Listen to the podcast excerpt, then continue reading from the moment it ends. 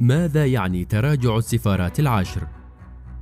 نشرت السفارة الأمريكية لدى أنقرة الاثنين بيانا تعهدت فيه بمراعاة المادة 41 من اتفاقية فيينا التي تنص على عدم التدخل في الشؤون الداخلية للدول كما صدرت من الدول التسع الأخرى التي سبق أن طالبت بإطلاق سراح رجل الأعمال التركي عثمان كافالا بيانات مماثلة لبيان السفارة الأمريكية وفي أول تعليق تركي ذكرت مصادر في رئاسة الجمهورية التركية أن الرئيس رجب طيب أردوغان رحب بتلك البيانات. هذه الخطوة التي يمكن اعتبارها اعتذارا دبلوماسيا وتراجعا عن الموقف السابق الذي أعلنته السفارة العشر في بيان مشترك. دعت فيه إلى الإفراج عن كافالا جاءت بعد أن صرح أردوغان بأنه أعطى وزير الخارجية مولود شاووش أوغلو تعليمات لإعلان سفراء الدول العاشر أشخاصا غير مرغوب بهم. وإعلام هؤلاء السفراء بالقرار في أسرع وقت. وبالتالي سجلت في خانة أنقرة كانتصار دبلوماسي.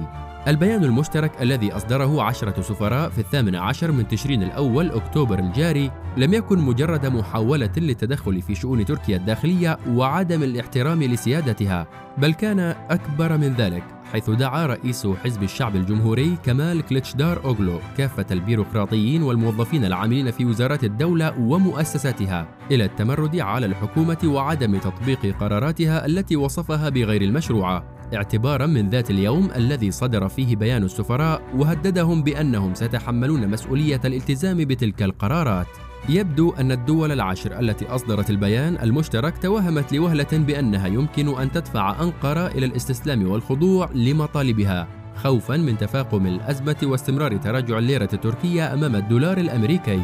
كما ظنت أن الدعوة التي وجهها رئيس حزب الشعب الجمهوري إلى البيروقراطيين والموظفين ستزيد مفعول ذاك الخوف إلا أنها أخطأت في حساباتها واصطدمت خطتها بحنكة أردوغان وموقفه الحازم.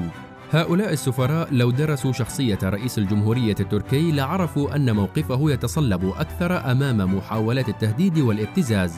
كما أنهم نسوا أن تركيا اليوم ليست كتلك القديمة التي كانت الحكومة المدنية فيها ترتعش خوفا أمام مثل هذه البيانات. وكانت الحكومة المدنية المنتخبة كسرت حاجز الخوف في نيسان إبريل عام 2007 حين نشرت القوات المسلحة التركية في ساعات متأخرة بيانا على موقع رئاسة الأركان التركية لتعلن فيه اعتراضها على ترشيح عبد الله جول لرئاسة الجمهورية دون ذكر اسمه. وردت الحكومة آنذاك على بيان العسكر وتدخله في الشؤون السياسية بلهجة شديدة غير مسبوقة. مشيرة إلى أن رئاسة الأركان تابعة لرئيس الحكومة كما ألح حزب العدالة والتنمية على ترشيح جول لرئاسة الجمهورية بعد الانتخابات المبكرة. أردوغان ولأول مرة في تاريخ البلاد المليء بالانقلابات دعا الشعب التركي ليلة محاولة الانقلاب في الخامس عشر من تموز يوليو عام 2016 للنزول إلى الشوارع والساحات والتصدي للانقلابيين واختار المواجهة بدلا من الاستسلام. الأمر الذي أربك حسابات الانقلابيين وأفشل خططهم.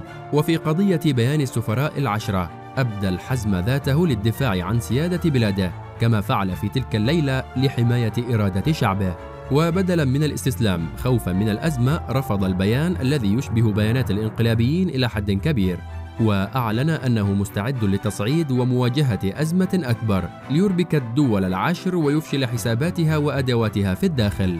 المعارضة التركية على رأسها حزب الشعب الجمهوري وقفت في الأزمة الأخيرة إلى جانب السفراء وأيدت البيان المشترك إلا أنها أصبحت في وضع حرج لا تحسد عليه بعد تراجع السفارات العشر. وبدأ بعض الإعلاميين المعارضين في الهجوم على السفارات التي نشرت بيانات لإعلان التزامها بالمادة 41 من اتفاقية فيينا ووصفوها بالخرقاء لعدم ثباتها على موقفها الأول وإصدارها بيانات تصب في صالح الحكومة. وبعد انتهاء الأزمة بتراجع السفارات العشر لم يبقى لدى المعارضة التركية غير عار الاصطفاف مع السفراء الأجانب ضد سيادة تركيا. تراجع السفارة الأمريكية عن البيان المشترك الذي لم يسفر عن النتائج التي كانت تحلم بها يشير إلى أن الولايات المتحدة تدرك أهمية تركيا في المعادلات الإقليمية والدولية. وهذا ما أكده المتحدث باسم الخارجية الأمريكية نيد برايس حين قال في إفادة صحفية الاثنين إن إدارة الرئيس جو بايدن تسعى للتعاون مع تركيا في إطار الأولويات المشتركة، مضيفا أن واشنطن ستواصل اللجوء إلى طريق الحوار من أجل حل أي خلاف مع حليفتها في الناتو، ما يعني أن العلاقات التركية الأمريكية لن تتدهور أكثر في المستقبل القريب، وأن الإدارة الأمريكية لن تقوم بالتصعيد ضد أنقرة مخيبة آمال المعارضة التركية.